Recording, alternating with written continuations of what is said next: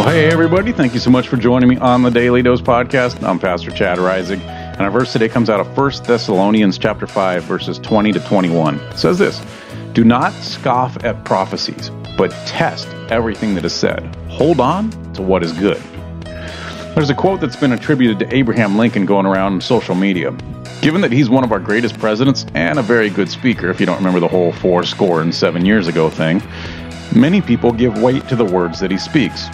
The quote goes something like this Don't believe everything you read on the internet. It then has Lincoln's signature and picture beneath the quote. Of course, this should seem ridiculous because Lincoln has been dead for 150 years. The internet didn't roar into existence until only about 20 or so years ago, and if you're learning these facts, you really should pay more attention in school. It's impossible that he actually said those things. Then, of course, there are the million of things that circulate the internet every day that have to do with faith, God, Christianity, and the Seventh day Adventist Church. Some of them are right on point, others twist things a bit, while others are flat out lies. But here's the issue too many people don't verify which truths are true, which are twisted, and which are just flat out false.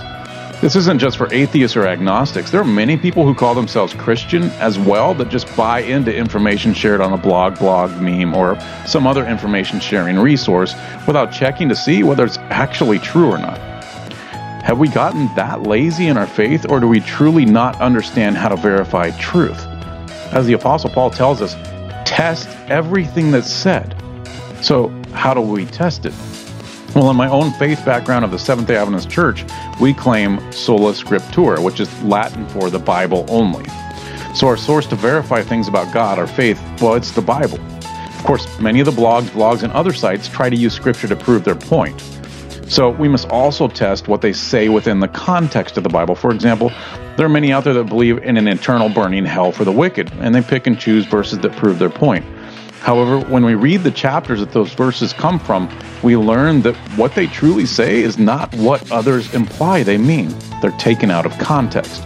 So I implore you, if you are a Christian or otherwise, daily get into the Bible. When you find something or someone says something about God, test it against the scripture, and that includes me as well. Find truth, discover truth, and follow the truth. Hey, thanks for joining me again on the Daily Dose podcast. I appreciate each and every one of you, my listeners.